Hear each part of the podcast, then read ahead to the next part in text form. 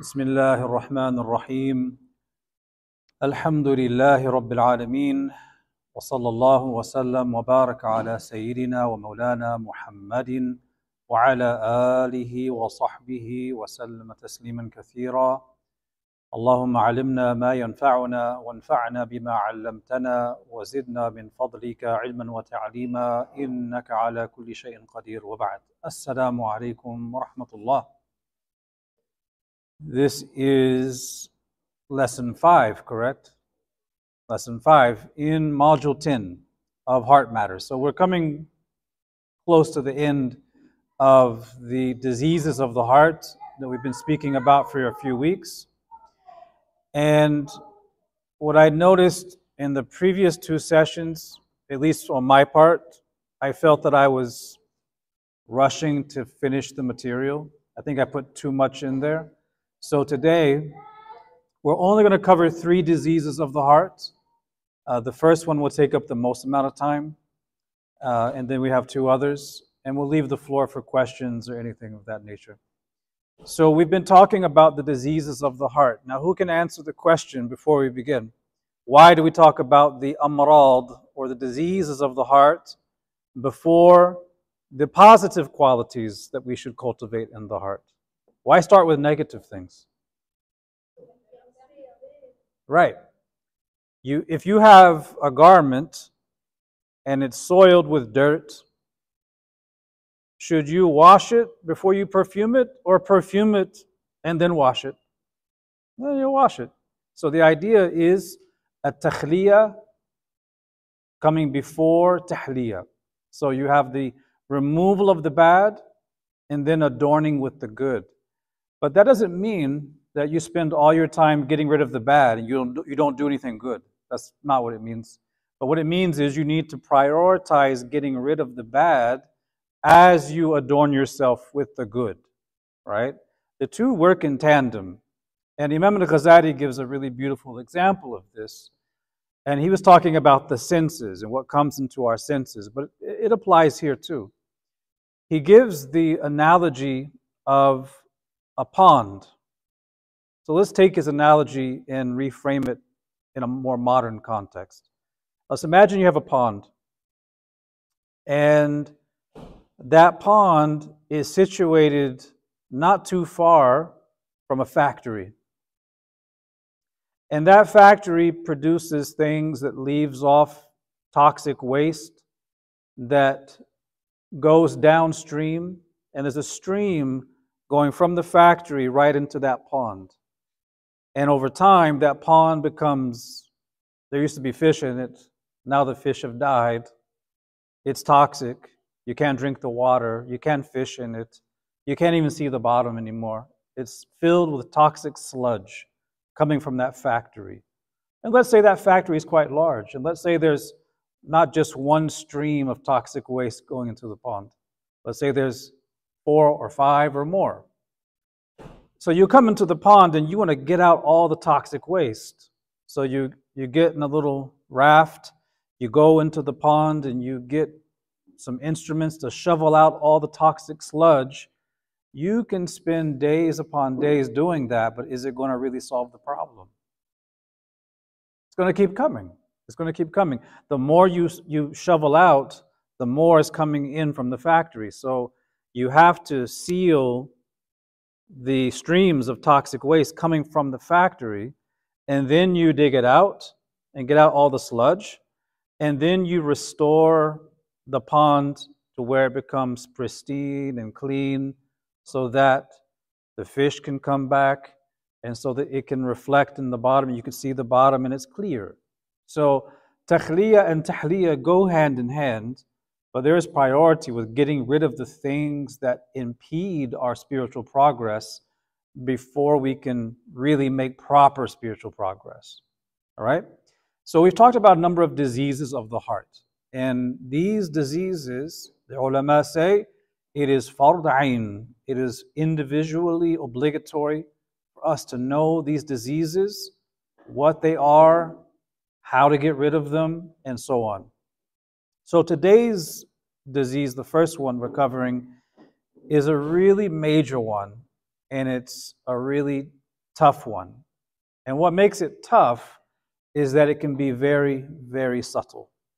And that is the disease of showing off, of riyah. So let's read the words of Imam Muhammad Mawlud and let's look at what this disease means. Imam Muhammad Mawlud, rahimahullah, says that showing off is one of the calamities of the heart, whose definition is to perform an act of devotion for other than the Creator's sake. The word in Arabic for showing off is riya, And that word comes from the root of to be seen, from ra'a, right? To be he, he sees, he saw, I see, right? So to be seen, to do an act to be seen. And in English, they have a fancier word, they call it ostentation. But we can say showing off.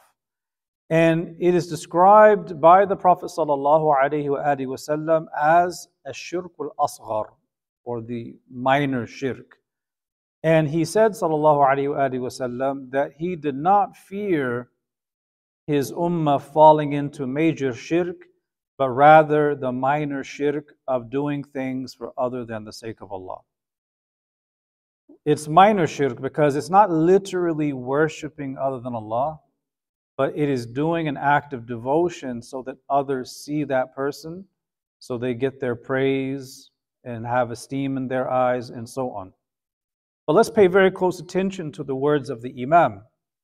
He defines riyah, this calamity of the heart, as performing an act of devotion, of ibadah, for other than the Creator's sake. So this is uh, this is a qaid. This is a qaid. So by saying an act of devotion, that removes from the definition other forms of showing off, such as dressing really nicely for a walima, right? Dressing really nicely for Jum'ah so you can be seen and people like what you're wearing and they compliment you. Is that showing off? It is. But it's not the showing off that we're talking about here. If a person dresses nicely so they can be seen by others and praised, that, that is a form of showing off, but that's not what we're talking about here. We're talking about an act of worship, ibadah, that is done, and the person is adorning it, beautifying it, so that they can be seen by others. Right? This definition also excludes mixed intentions that don't involve showing off to other people. For instance, a person goes to Hajj and their intention is to go for the Hajj and also buy and sell, right? So the intention is a little bit mixed there, but they're not doing it just to be seen of others. So the definition is very precise. It is doing an act of worship to be seen by other people.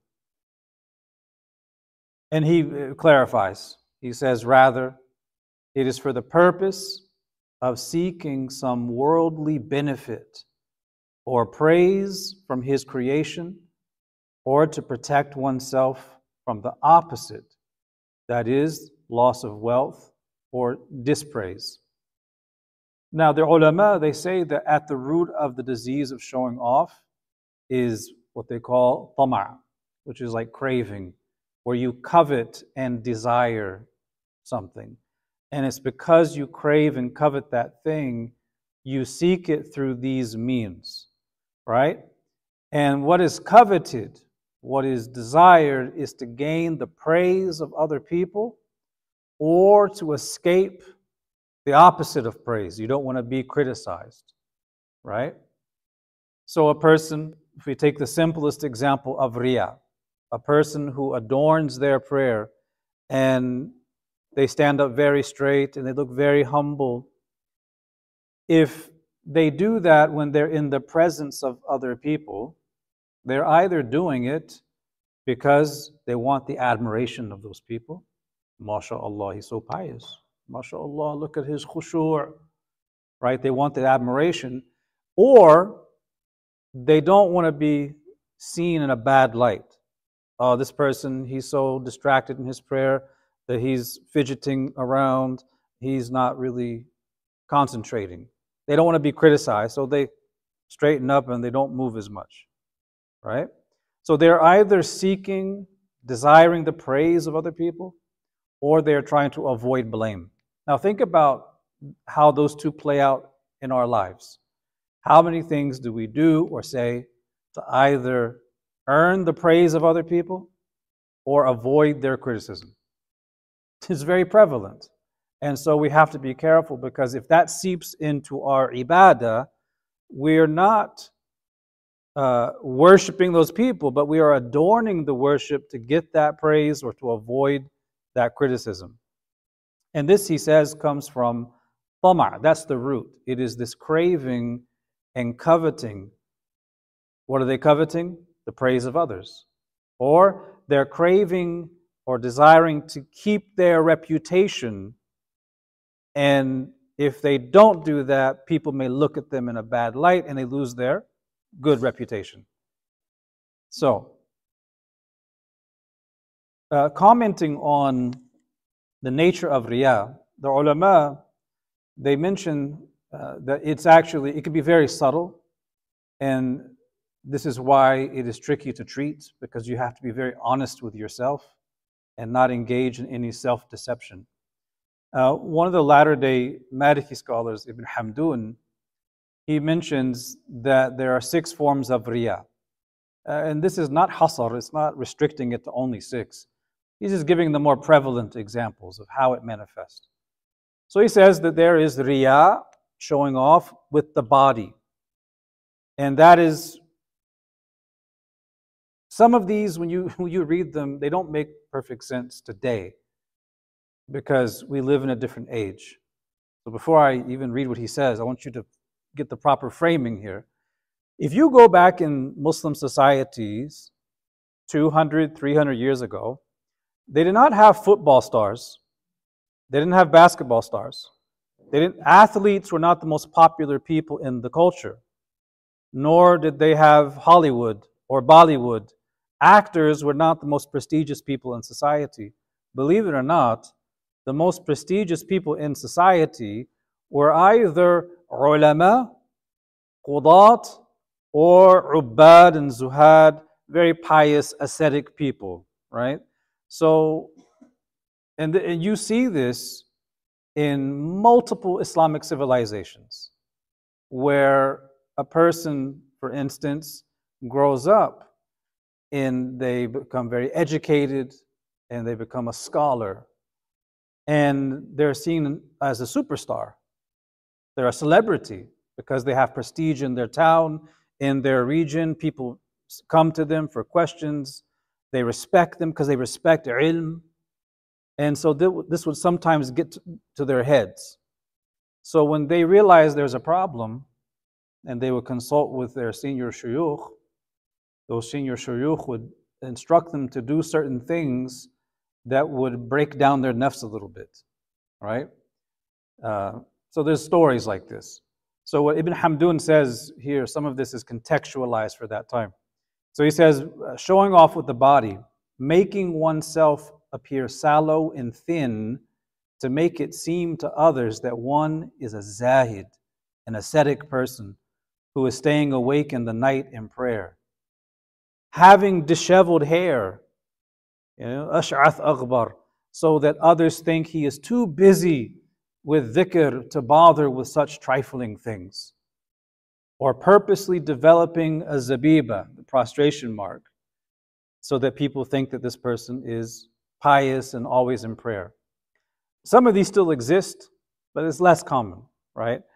So if you were to, you know, in that society especially, if you were to make yourself appear really skinny and you know almost like a yellowish tinge because of hunger, you know, you're like you're the pious person, you're the zahid, the abid, you're so ascetic and detached from the world, and through that people admire you. This, he says, is a form of riyah with the body. Uh, out of these, I don't really see many people doing them because they're not exactly enjoyable. But the last one does exist. The last one does exist, where a person would purposely like press the head into the carpet, to give themselves that as a mark of prestige, right? You know, I'm from the Sajidun, the people of Sajda. And that is a kind of riyah if they're doing it to get the, the admiration of others, all right? Um, the more obvious forms are beautifying the prayer when you're in the presence of other people. So there's a story I always tell kids. It's probably not a true story. It's one of those stories out there. It said that a man was in the masjid and he was he was by himself. And he was praying salah like he would normally pray when no one's around, you know, just praying. And then some people walk in. He notices their presence behind him, so he straightens up a little bit, doesn't move around as much. He makes his ruku' a bit longer, makes his sajda a bit longer. He comes back up into the second rak'ah. And allegedly, those people in the back were talking and they said, MashaAllah, look at that prayer. So khashir. And then in the middle of the prayer, he turned and said, And I'm fasting too. I doubt that's a true story, but you know, you never know. You never know. Mm, so it was done like this. Um, I think there's an important point to mention here, because most people, if they're honest with themselves, they will recognize a discrepancy between how they pray salat when they're all by themselves or at home and how they pray when they're in the masjid around other people. That, however, doesn't automatically mean one is guilty of riyah. It doesn't automatically mean you're guilty of riyah. Think about it. You're at home, you're tired, it becomes a kind of routine, right? And that's the where their ibadah loses the ba and becomes ada, becomes a habit. And so a person may rush through the movements or they're not as content and as tranquil as they should be. But if they go to uh, the Haram or they go to Medina, their prayers are much better. And it's not because they're showing off for anybody in Mecca or Medina, it's because of where they are. The presence is reminding them of the, of the value of khushu', it humbles them and they become humbled. And the same thing happens in masajid. A person can pray a certain way at home and they notice they pray a little better in the masjid. And maybe that is because they're trying to show off. But maybe also they're just reminded. They're just reminded by being in the house of Allah that this is a place of salat and dhikr, and that puts them in a, a tranquil state where they're concentrating more, more than they might have done at home. So it's not a guarantee that just because there's a discrepancy, a person's automatically showing off.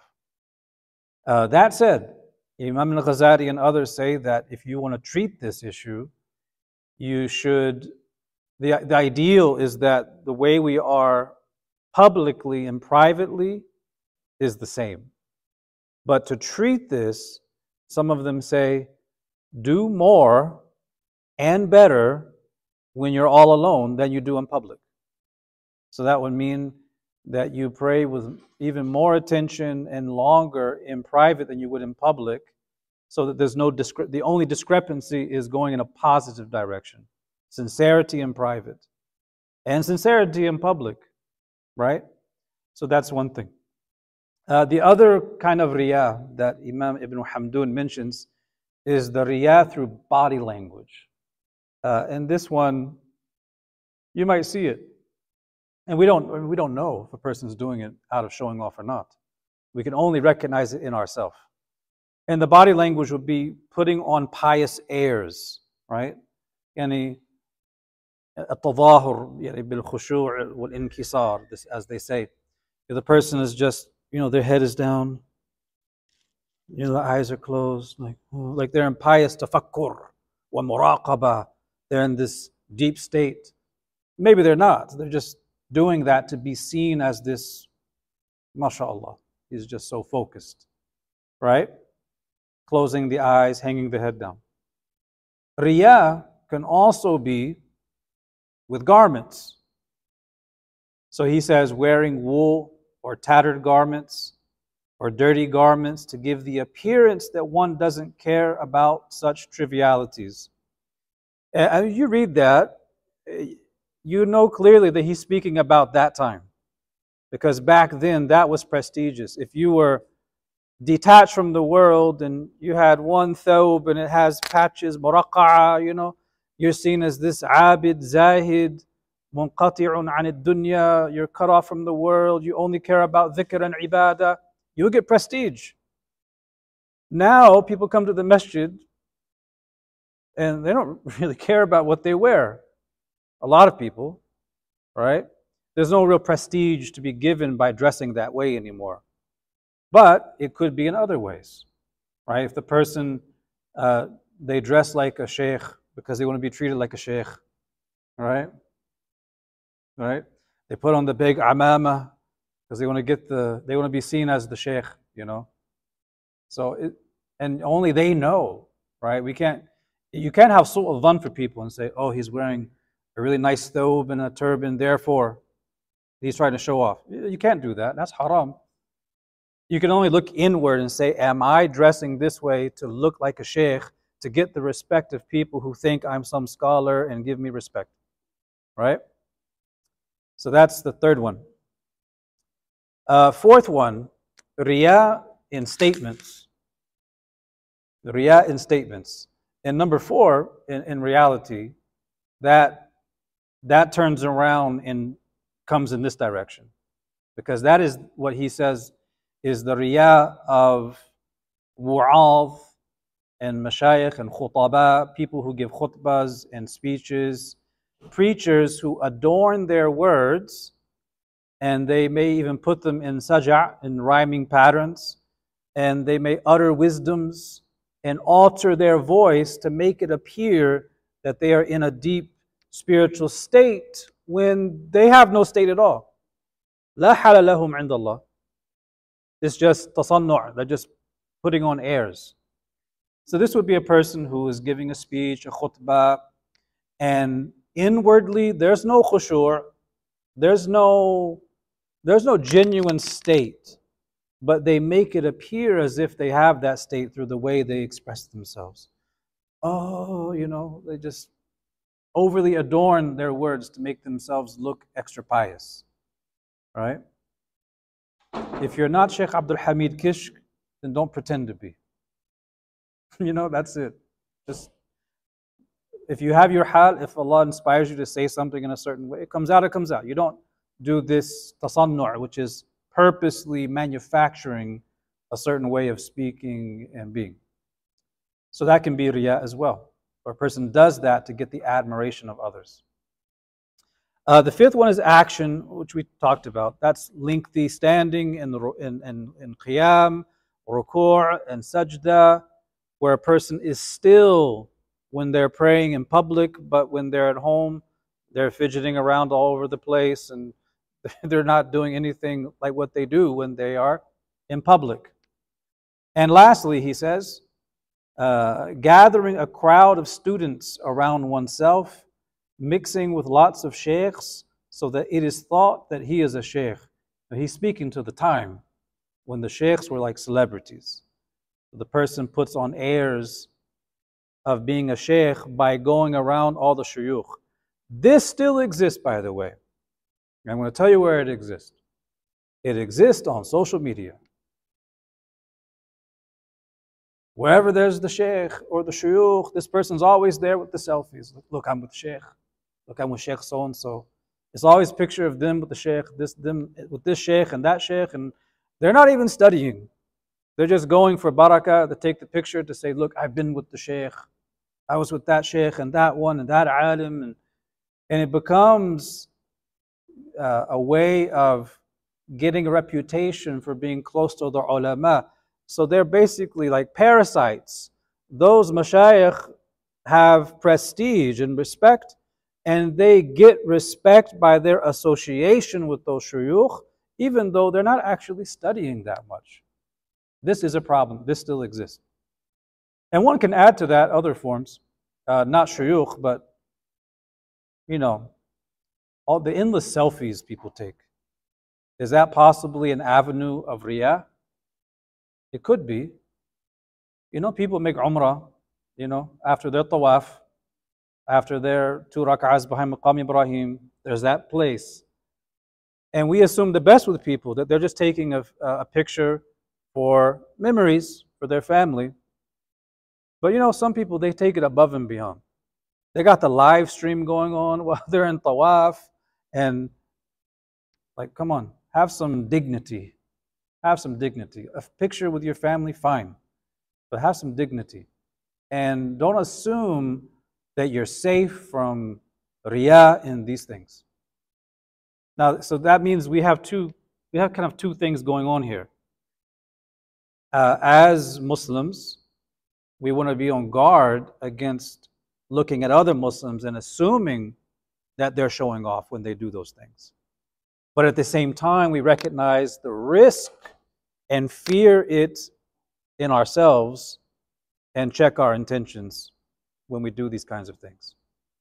So we don't want to we don't want to have the opposite, which is to assume that we are free of all riyah, but all these other masakin, they're just showing off. That's the opposite of what we want. That's what dhan. So this is Ibn Hamdun's six types of riyah, and there's many other forms. Imam Ghazali mentions a form of riyah that a person does when they're all by themselves. How is that possible? Think about that for a moment. How can a person be a mura'i, a show off, committing riyah when they're all by themselves? That's not an easy one. Anything come to mind? They might what? They might have a phone. And what are they doing with the phone? Yeah, I mean, it could be. Yeah.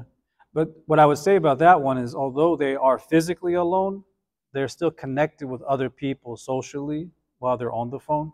So that's not actually the answer I was going to give. You have one?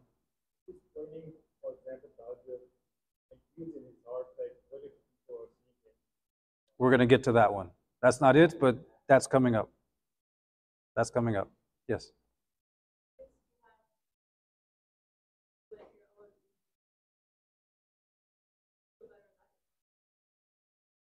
Well, there's that's the appreciation of the action or, or seeing it as it comes from you.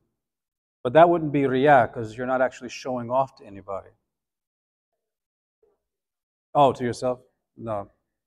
So Imam Ghazali gives the answer. He says, the riyah that a person can do when they're all by themselves is when, and, and again, this goes back to that culture where scholarship was truly appreciated he says it's when the person is at home, all by themselves, and they open a book and come across a very nice piece of hikmah, piece of wisdom, some really cool thing, and they memorize it because they're just waiting to, for the opportunity to pull it out of their pocket in a gathering so that people would respect them and admire them for their wisdom. So it's basically riyah before the actual moment of pulling it out and, and, and getting the admiration of people. So it's the intention. If it's wisdom and you memorize it because you're going to teach people, right? You're a teacher or teach your children and you're going to benefit them and it's for the sake of Allah, then it's fine. The, the idea is he's memorizing it because he's waiting for that chance when they're all sitting at, after dinner with his friends to say, you know, this and this and this, and mashallah, look how smart I am, right?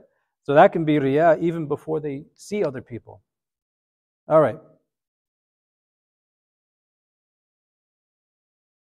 Now, uh, here, uh, the ulama, the scholars mention that it is not riyah to seek status from others by doing things that are not acts of worship, such as rehearsing poetry. Yeah, mm-hmm. rehearsing poetry means reciting poetry, right? You're in a gathering, you just recite some poetry. or to show one's knowledge of medicine or math or grammar. So you may be doing it to get admiration, but it's not the prohibited form of riyah because it doesn't involve ibadah. It's just talking about grammar or mathematics or science and so on. So the ulama say that that's not haram. It's not in the same category unless that results in a person having pride or harming others or becoming conceited and other blameworthy qualities. So they're careful to distinguish between seeking prestige through worldly means math, science, medicine, poetry, and seeking prestige through religious means, meaning things that are supposed to be ibadah for the sake of Allah alone. So it is seeking the prestige from others through actions that are only for Allah Ta'ala and don't involve other people. Um, the worst riyah, because there's levels, the worst is, of course, nifaq, the nifaq of uh, outwardly expressing Islam while concealing kufr. That's the worst form. The second of the, of the worst forms is uh, and ibadah, uh, where a person is praying to be seen by others, or they give zakat to be seen by others, or they lengthen and beautify their prayer, but they're sloppy in prayer when alone, right? So that's, that's pretty clear. How do we treat this? Now, of, this, of course, the ulama give us the ilmi and the amali ways, the theoretical and the practical ways of treating this disease. But before we look at that, we should consider that it is unbecoming of any of us to assume that we don't have this problem. No one should ever say, I don't have riyah. Because the Prophet ﷺ says, That which I fear the most for my ummah is this form of minor shirk of showing off. So if it is what he fears the most, among the things he feared the most for the ummah, it makes sense that we also fear it and are on guard against it. That means that we don't assume that we have uh, freed ourselves of it because it can creep up in very subtle ways. We have to always question our intentions, and that's really the starting point. So let's assume that it's something we struggle with from time to time. How do we cure it? There is the ilmi and amali aspect, the, the theoretical knowledge base and the practical method. Imam Muhammad Maulud says, it's cured by knowing that if all creation were to join forces to oppose you or support you, they would not be able to do so except by His permission. Indeed, He alone possesses rewards for your actions in both abodes, and He is all powerful, the good, and thankful. It is also cured by being always conscious of its harm, which results in detesting it and thus warding it off. You see, so many of these diseases are treated just by pure tawheed, just tawheed al mahad, this pure, unmitigated recognition that Allah alone has all power, Allah alone has all control. And we know that. We know it, we have that belief, but it's not always translated into our actions, the things that we do. Mm-hmm. So he's telling us that you can cure yourself of riyah when you know in the depths of your soul that no one can bring benefit or harm except Allah subhanahu wa ta'ala. You see the struggle here because we, you, already, you already know it, I already know it, we already know that. You can't be a Muslim and not know that. But you may still struggle with riyah because it hasn't really penetrated to affect the character, right? So this is what he says. And he's referencing here the hadith from Ibn Abbas radiallahu anhuma when the Prophet sallallahu alaihi wasallam mentions, uh, should I not teach you some words? Ya ghulam, And he mentions it's a lengthy hadith, and at the end of it, he says, No, that if all the nations were to gather against you to harm you, they would not be able to harm you except for what Allah has decreed. And if they all gathered to benefit you with something, they could not benefit you with anything except what Allah has decreed. We understand that, we believe that, but reminding ourselves of that reality is what helps us get rid of this desire to seek prestige and praise of others by showing off in our ibadah. He says you also cure it by being conscious of how harmful it is. And when you're conscious of its harm, because it pollutes the heart, you begin to hate it more and more. And the more you hate it, the more you avoid it and you free yourself of it. So these two are ilmi, they're the theoretical, the knowledge aspect. He says that is the theoretical treatment. And veiling one's actions from the eyes of others is its practical treatment, as is frequent recitation of Surah Al Ikhlas and the master supplication for forgiveness. So he gives us three things here. Uh, the first one is concealing our actions.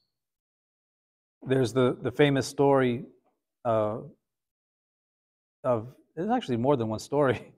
There's a few uh, across history from the second and third generations of people who would give sadaqah secretly, and no one knew who was giving out the sadaqah secretly until they died and the sadaqah stopped coming to certain people, right? So there are many great people who would do certain things secretly and no one would ever see it. That is a treatment. Now, let's say a person wants to get to the bottom of riyah, they want to get rid of it.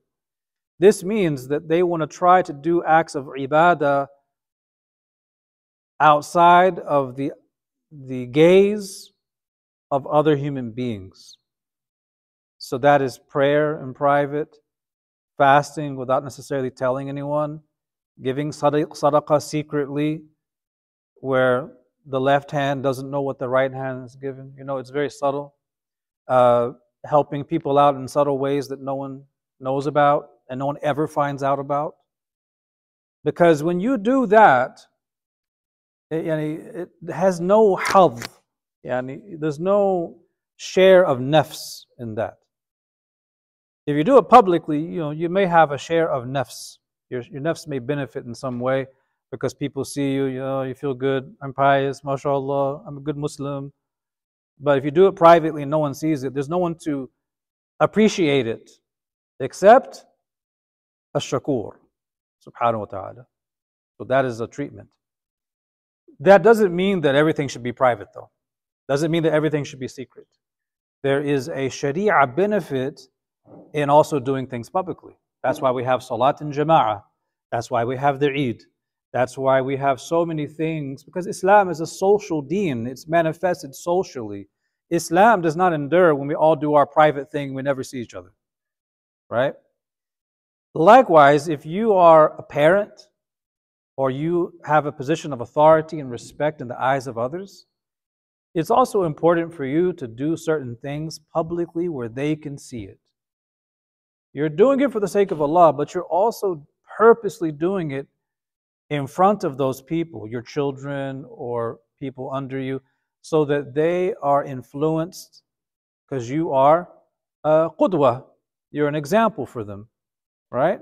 And this is why the great imams would say that ulama uh, and sulaha, very pious people and elders, they should do certain things publicly. They should give sadaqah publicly at times because they're sincere, inshallah, but they're also doing it with the intention of teaching, teaching people. Now, one of the ulama of Andalusia, he said, if you are praying in the masjid and you're worried about showing off in prayer, make the intention that you're praying for the sake of Allah and you're also praying to teach people how to pray properly. That's one of the ways of escaping it. You say, okay, I'm going to pray properly. Anyone who sees me, well, this is the proper way of praying. And inshallah, you escape riyah with that intention. So education can be a, a, a, an intention that goes along with what, whatever you're doing. Uh, that's important for parents. Now, Imam Ghazali, oh, sorry, the other two. Uh, that's the first treatment. The other treatment, he says, is frequent recitation of Surah Al-Ikhlas. Uh, and this is from the Mujarrabat, that if a person wants to develop uh, a stronger degree of ikhlas, let them recite Surah Al-Ikhlas. Right? Some of the mashayikh in Sham, they, they recite, they call it the Samadiyya, which is they make it a practice that over the course of weeks, maybe months, they aim to recite Surah Ikhlas 100,000 times. Just as an exercise, you know, doing dhikr by reciting that chapter that mentions sincerity, right? Qul Allahu ahad, Allahu samad, the eternally besought. Likewise, one of the ways of treating riya is reciting the master supplication for forgiveness. Does anyone know what that dua is? Mm. That is from the hadith of the Prophet ﷺ, recorded in Bukhari and other collections. It's called Sayyidul Istighfar. Everyone should memorize that. You should all memorize that dua because the Prophet ﷺ said, Whoever says that in the morning and dies that day, dakhal al Jannah, they enter Jannah. And whoever says it in the evening and dies that evening, dakhal al Jannah, they enter Jannah. Yes. Is Allah What's the dua? Uh, Allahumma anta rabbi la ilaha illa ant khalaqtani wa ana abduk wa ana ala ahdika wa wa'dika mastata'at. أعوذ بك من شر ما صنعت أبوء لك بنعمتك علي وأبوء بذنبي فاغفر لي فإنه لا يغفر الذنوب إلا أنت Which means, O oh Allah, you are my Lord.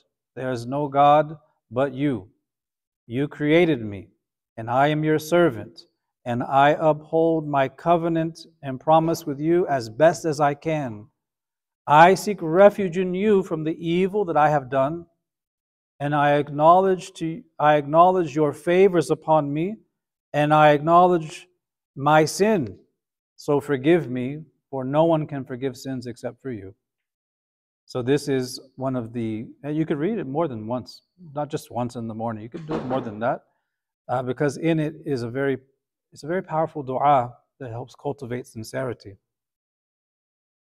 Now, Imam al-Ghazali he goes a little deeper and gives uh, an analysis of the three things that a person has to address in their heart if they are going to get rid of showing off. He says the three things that cause showing off number one, love of praise. Right? So the admiration, praise, respect of, of people. Number two, fear of creation. Right? Think about it. The child, maybe they're praying at home and they're fidgeting all over the place, and then mom and dad come downstairs and they're straight again. Why are they doing that? they don't want to be criticized by their parents. You see, and that has to be addressed with children and also with ourselves. Because don't think that it's only for children, adults do that too. So, love of praise, fear of creation, and number three, uh, covetousness, right? Right? seeking things, seeking and craving. So, he says that the remedy for this is the same remedy as love of status, which is to really understand that all this praise you would get from other people or their criticism, it's all an illusion. None of this could really harm us, right? Now, we do have in group thinking, don't we? So if you have your in group, you want to be respected by your in group, your peer group, your family, your relatives, your community because when they respect you and like you, that signals security. If they're all criticizing you and hating you, that signals insecurity. But ultimately, security is from Allah subhanahu wa ta'ala, right? And we realize that this is actually harmful to us in the big picture. It creates the ultimate insecurity, insecurity in the hereafter. That will help us to get rid of it because we recognize it's harmful to the soul. Uh, they say that if you know there's poison in honey, you won't eat it despite how appetizing it looks. Right? All right. Now, time is it? It looks like I'm covering only one tonight. Uh, so I forgot what was. The, can you, do you remember the nature of your question? You had said something earlier.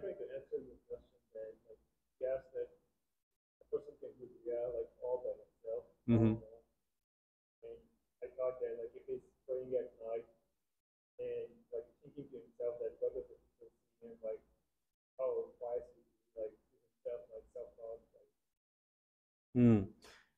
So this doesn't address that specifically, but it's close to it. Imam Muhammad Maulud, he continues and says, Some also consider that merely taking delight in people's awareness of one's actions is showing off. Right?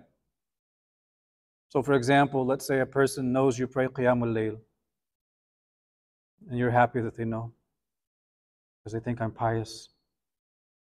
You're not actually praying right now. Maybe you prayed an hour ago.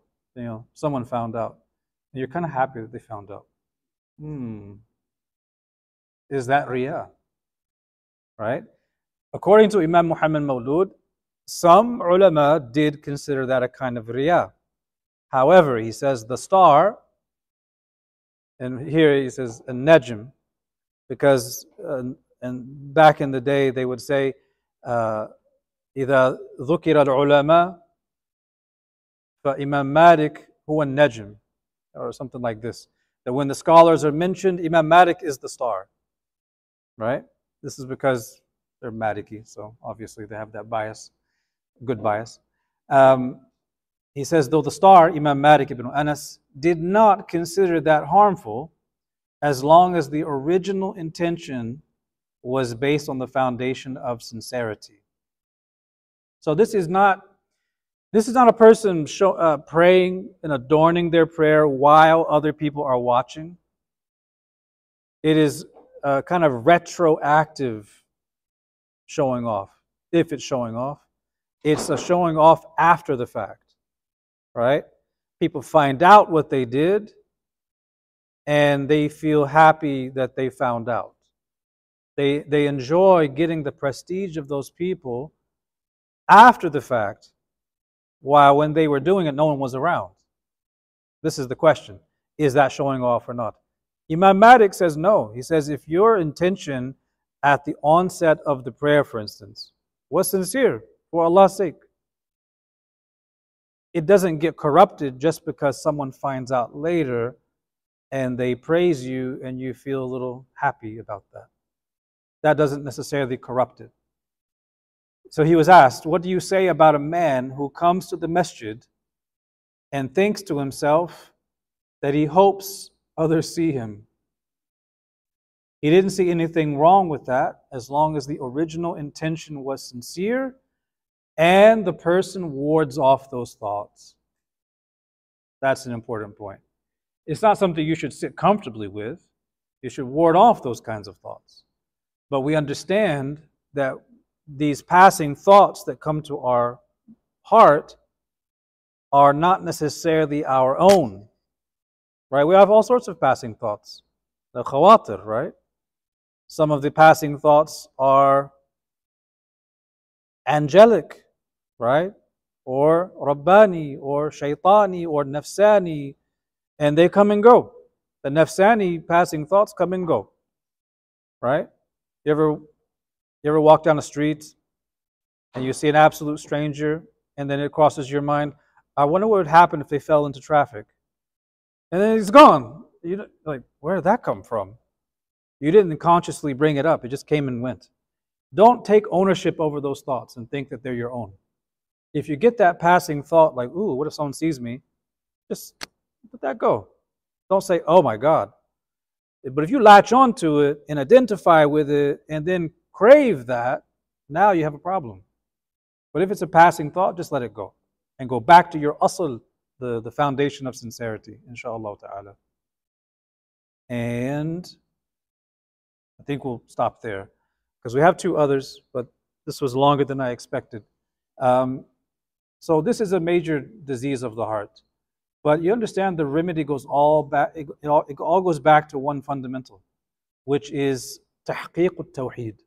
It's the realization of Allah's oneness, not just theoretically as an idea in the mind, but as something that transforms how we look at reality itself and how we interact with reality itself.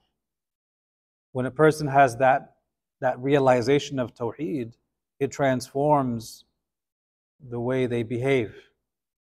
Uh, if it's just theoretical, you know, they just learned a book and they affirm it, yes, that's good. We engage the mind, but that has to also engage, be engaged in the heart. And that's how we respond to things. So many of these diseases, right, uh, relying on other than Allah, which is the next disease. Uh, discontent with Allah's decree, right? Those all go back to problems in the heart relating to Tawheed, right? Where the person affirms the Tawheed, but they're not actually living it in its truest sense. So, inshallah, we'll stop here. And if there's any questions on what we covered tonight, we can take a few questions.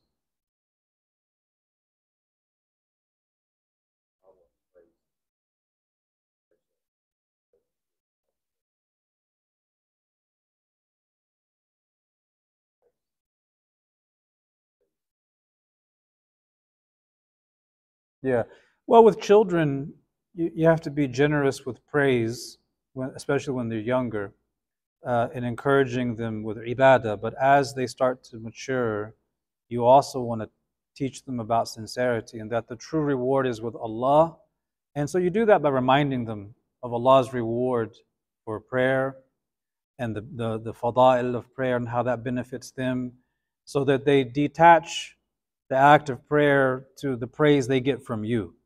Right? So we encourage them when they're young, but we always want to raise them up to link the prayer to the rewards from Allah Ta'ala and the benefits it has for them with them and Allah. So,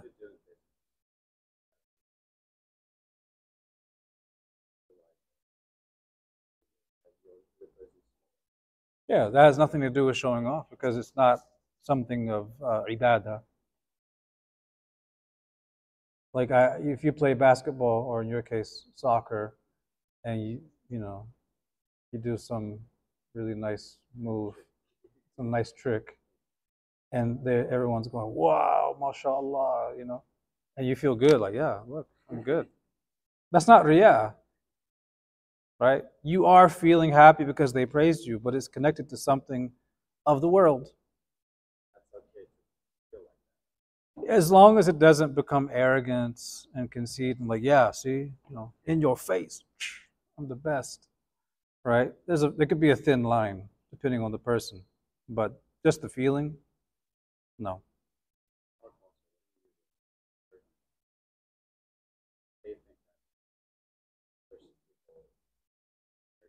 Mm. Even people don't say thank you. That's why it's like a bit weird. Yeah, I think like everything, it has to be balanced. Because if you overpraise children for every little thing, that creates a negative feedback loop.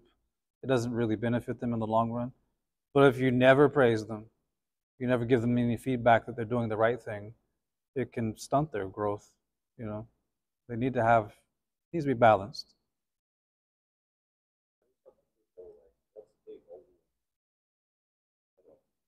They say like everything's everything's happy or everything's you know that right? Mm-hmm. Well, it's- Right.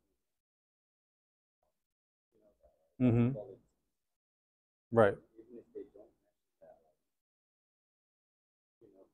Mm-hmm. But they bring up every time when you talk about the past or about the future or about the and kind of like right about the past to them, they always bring up that well, right. That's what happened. Yeah, so I think it was last month's Ask the Imam.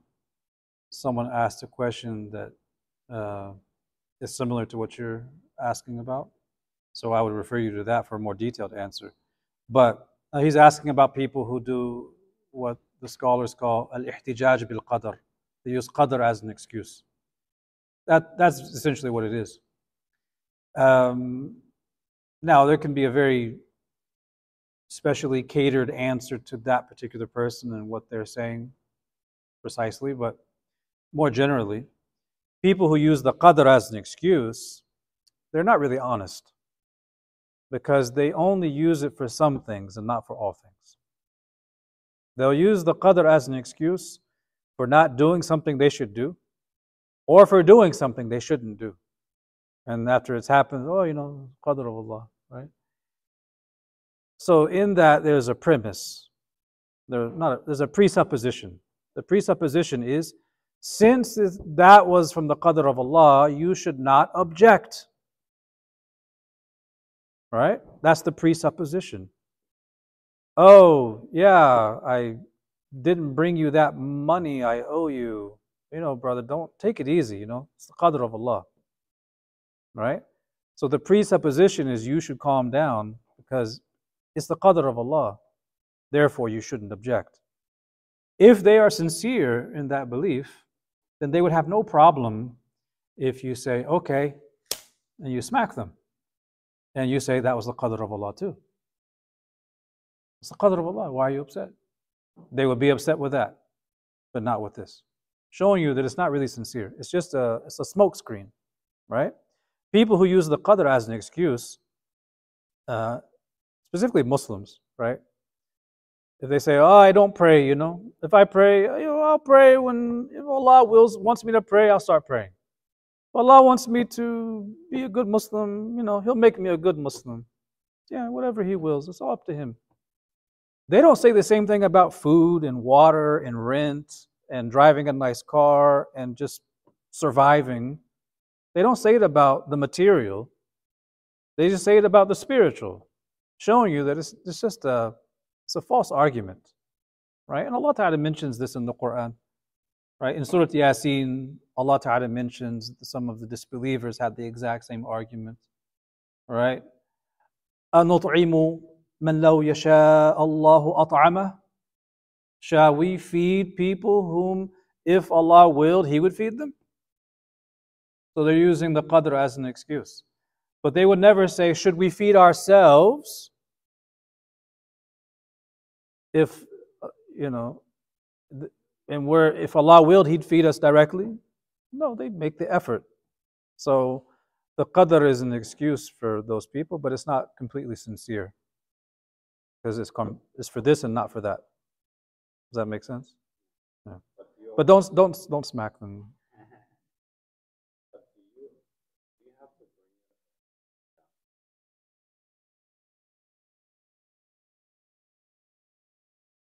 I mean, our our dhikr is is animated by mention of Allah's decree, insha'Allah, masha'Allah, qaddarallahu wa masha fa'al, la hawla wa la quwwata illa billah. Our Islamic remembrance is animated by uh, reminders of Allah's will and power, right? His decree. So those things should punctuate our conversations with other people but we should not use those dhikrs as silencing tools or ways to get out of responsibility. And we made this joke before. The father goes to the store with his son. The son sees the freezer with ice cream. Baba, can I have some ice cream? He says, Inshallah. And the son says, Oh, come on, why not? Why does he say that? Because he is associated, inshallah, with no. I'm just not going to say no because I don't want an argument, but I'll, I'll, I'll, you know, I'll hang out, inshallah, here to give you a little bit of hope, but it probably won't happen.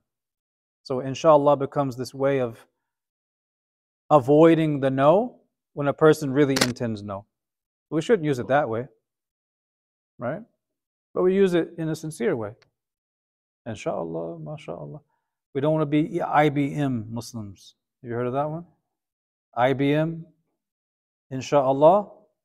What's the B for? No? Bukra, tomorrow. What's the M for? No? You wish it was ma'lish. Yeah. Inshallah, if Allah wills, bukra, tomorrow, ma'lish, yani, my bad. You don't want to be IBM Muslims. And if you want to be IBM Muslims, it should be Inshallah, Bismillah, MashaAllah. See, that was what you guys first thought. MashaAllah. So you, you want to have IT and, and, and, and IBM. IT, Iman and Taqwa, and IBM. Inshallah, Bismillah, MashaAllah. Not Inshallah, Bukra Ma'alesh as an excuse and smokescreen. Yeah. Khair, Inshallah. Mm-hmm. about uh, yeah, like Mm-hmm. one is supposed to be devoted and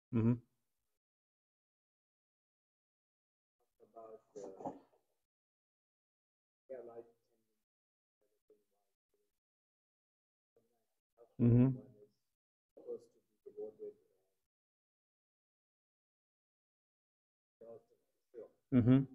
how do you the more developing those yeah, like you're trying the best why that isolated and why Yeah.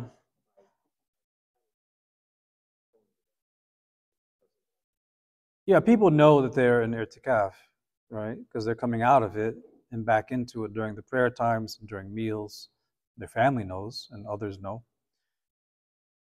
If you if you are conscious of that as a possibility and you're watching over your heart, analyzing how you feel towards other people seeing you in that, in that situation, and you are fearful of it rising within you, that inshallah should protect you. You know, a lot of this comes because a person is not really paying attention to what's going on in their heart. They like the admiration and praise, and they're not wary of riyah. If you're wary of riyah, it's kind of like hasad, you know. The person is aware of the feeling arising in their heart and they hate it and they want to get rid of it. They're fighting the good fight, right? Likewise, in the riyah, if a person feels like, hmm, am I craving the praise of someone else? A'udhu billah. Then they kind of recommit in the moment. And inshallah, riyah will not attach itself to their heart. Um, I mean, that's, a, that's the basic way of dealing with it. For matters of i'tikaf, just uh, it goes back to what we said regarding tawheed, right? If you know fundamentally that Allah is the only one who has all power and only He can benefit and harm, the deeper you understand that, the deeper you realize that and experience it, the further away you will be from riyah. Likewise, the more you understand that Allah is the creator of your actions, the less you will self identify with those actions. Allah Ta'ala says in the Quran, Wallahu khalaqakum wa ma ta'malun. Allah created you and what you do.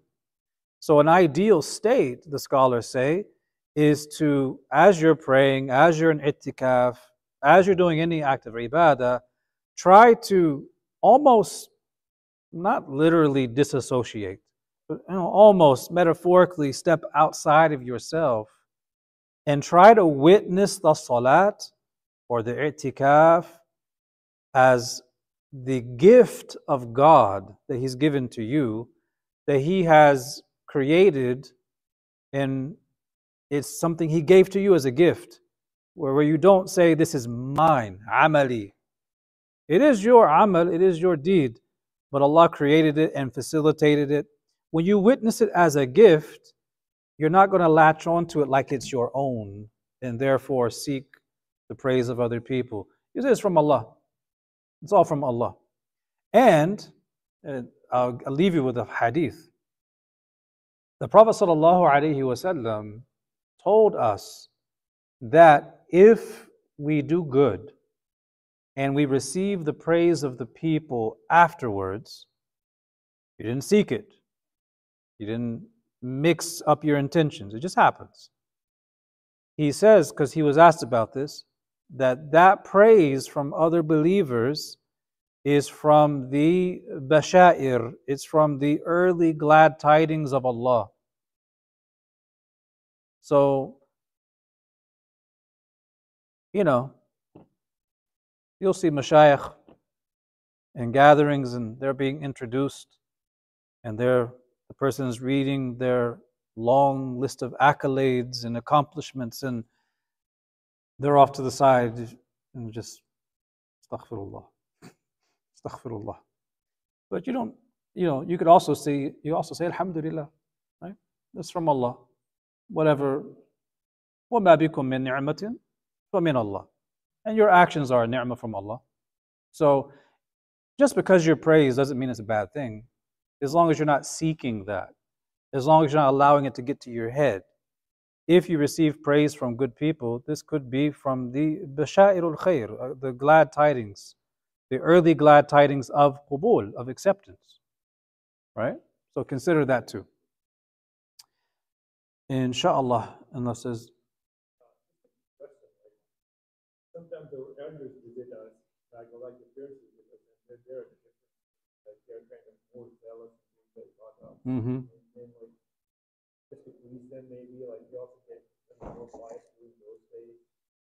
Um, if they inspire you to do more, you're not doing it for their praise, but maybe they're inspiring you because they're reminding you to strive a little harder.